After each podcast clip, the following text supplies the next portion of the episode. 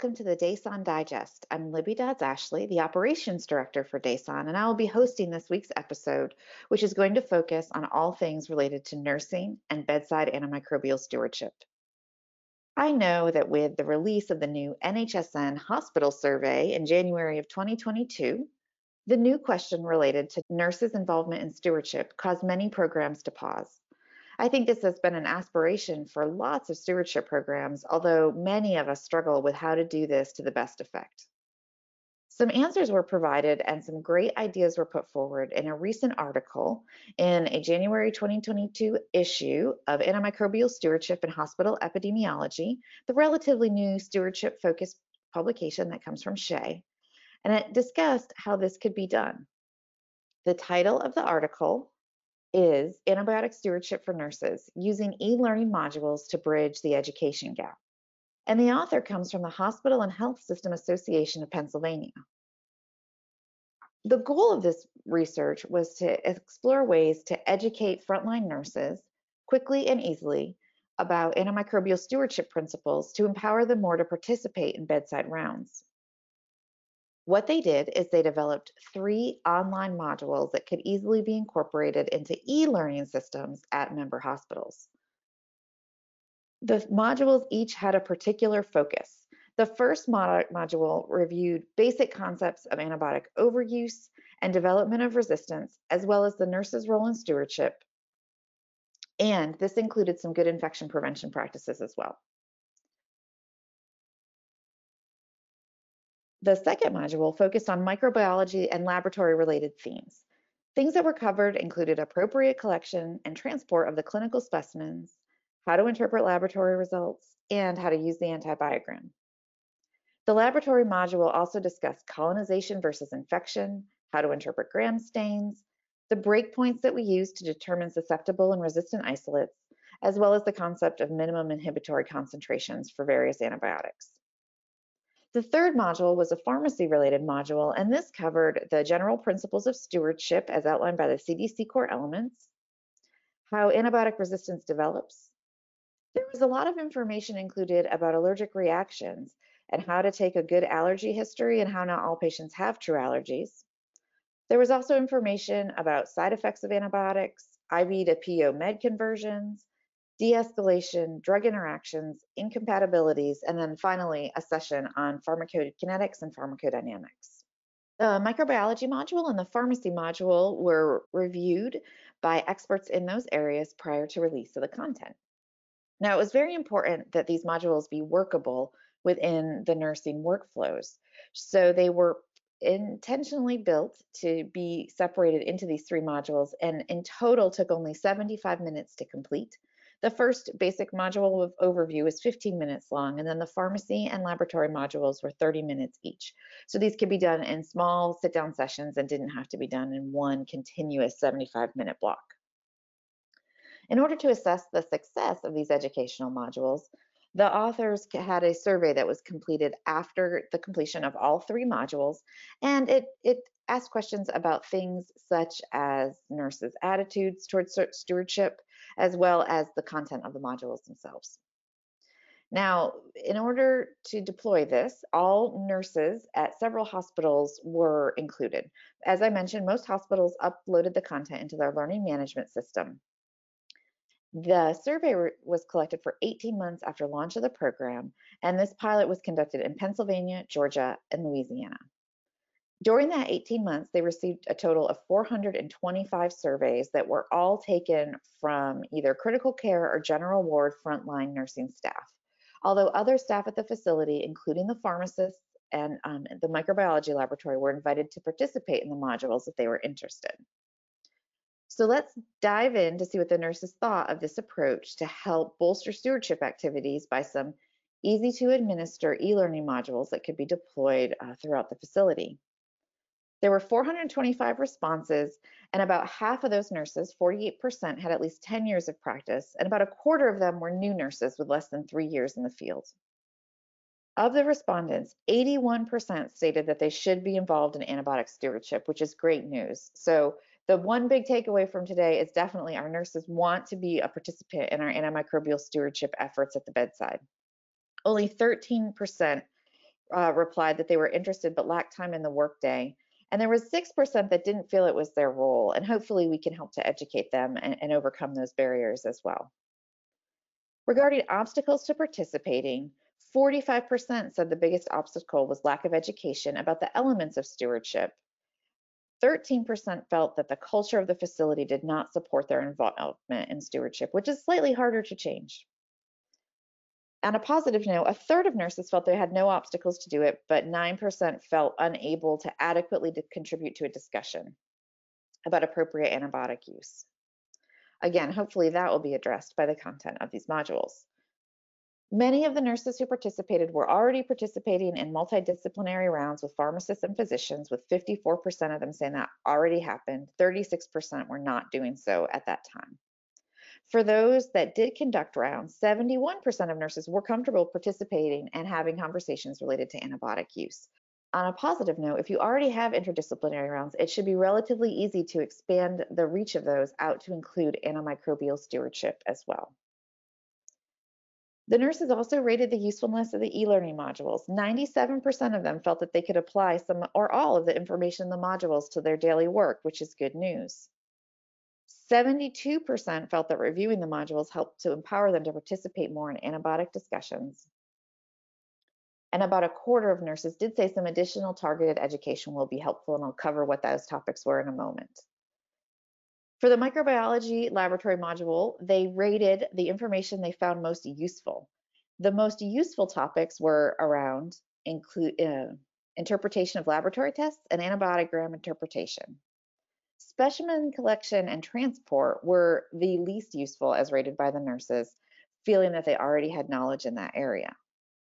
Similarly, the nurse respondents ranked the usefulness of the material in the pharmacy related module. What they found most useful were all considered about the same information on IV to oral medication conversions, antibiotic stewardship principles, antimicrobial resistance development, and de escalation were all equally useful information on drug interactions, incompatibilities, and recognizing the difference between true penicillin allergies and other side effects were considered the next most beneficial. The least ranked beneficial item was the effective taking of an antibiotic allergy history. The one area where nurses did not find helpful was the pharmacokinetic pharmacodynamic discussions that were at the end of the module. The areas identified for additional education really highlight how nurses want to include other areas of practice beyond just antibiotic stewardship. And one of the most requested areas for additional education actually included anticoagulation therapy, um, but also mentioned were antibiotic use in sepsis, how to use anesthetics, expansion of drug interactions, IV therapy, patient education, and specific antibiotic resistant organisms. So in summary, this article showed that you can nicely create and prepare e-learning modules that can be deployed within your facility to all nurses, and it does seem to empower nurses and give them more information to participate in antimicrobial stewardship as part of their day-to-day -day workflows. What was not covered in this article is actually the types of interventions that nurses can easily become involved in with antimicrobial stewardship. And if you are one of those sites that is thinking about this uh, with renewed interest following that question being added to the NHSN annual survey, I thought I would review also an article from 2019 from the group at Johns Hopkins that was published in Infection Control and Hospital Epidemiology. The title of that article is Integrating Bedside Nurses into Antibiotic Stewardship, a Practical Approach.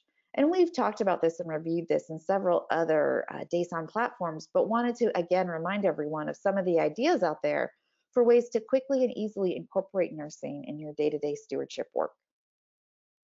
One of the biggest areas that nurses can help us on a day-to-day basis with improving the antibiotics that patients in the hospital are receiving is helping us engage on appropriate collection of cultures. And in fact, those are many of the interventions identified in this article.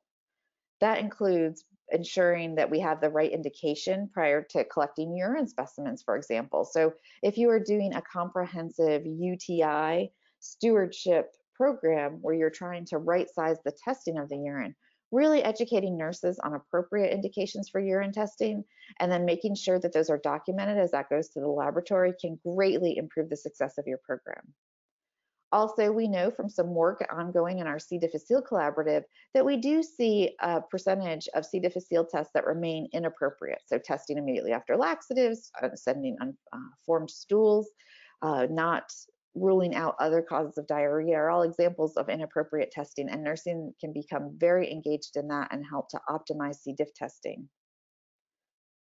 Nurses are also great partners to help us ensure optimal antibiotic administration. They can assist in really knowing whether the patient's ready to go to an oral antibiotic. They can also talk about the need for lines and hopefully prevent placement of unnecessary lines for patients uh, that can easily transition to an oral route or perhaps can, can discontinue antibiotic therapy altogether. Um, and they also can obviously help monitor for side effects of our antibiotics when they are given by the IV route. Although this was an area not as preferred by the nurses in the survey that I discussed in the first article, obtaining and documenting accurate penicillin allergy histories is a great way that nurses can engage in stewardship and help us get patients on better drugs.